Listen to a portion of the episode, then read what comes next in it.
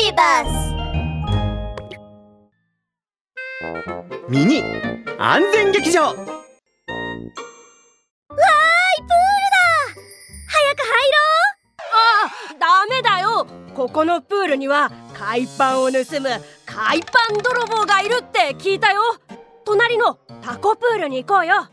みんな誤解なんだ。ラブール警部に調査してもらったけど海パン泥棒なんていなかったんだ。プールの排水口が壊れていたせいでそんな噂が立ってしまったけど今は修理して直したんだ。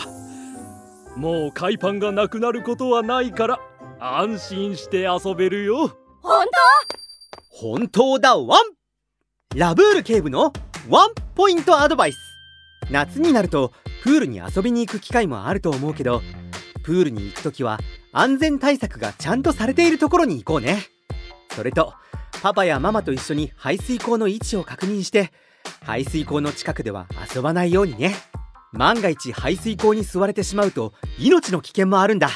みんな気をつけるんだ。ワン！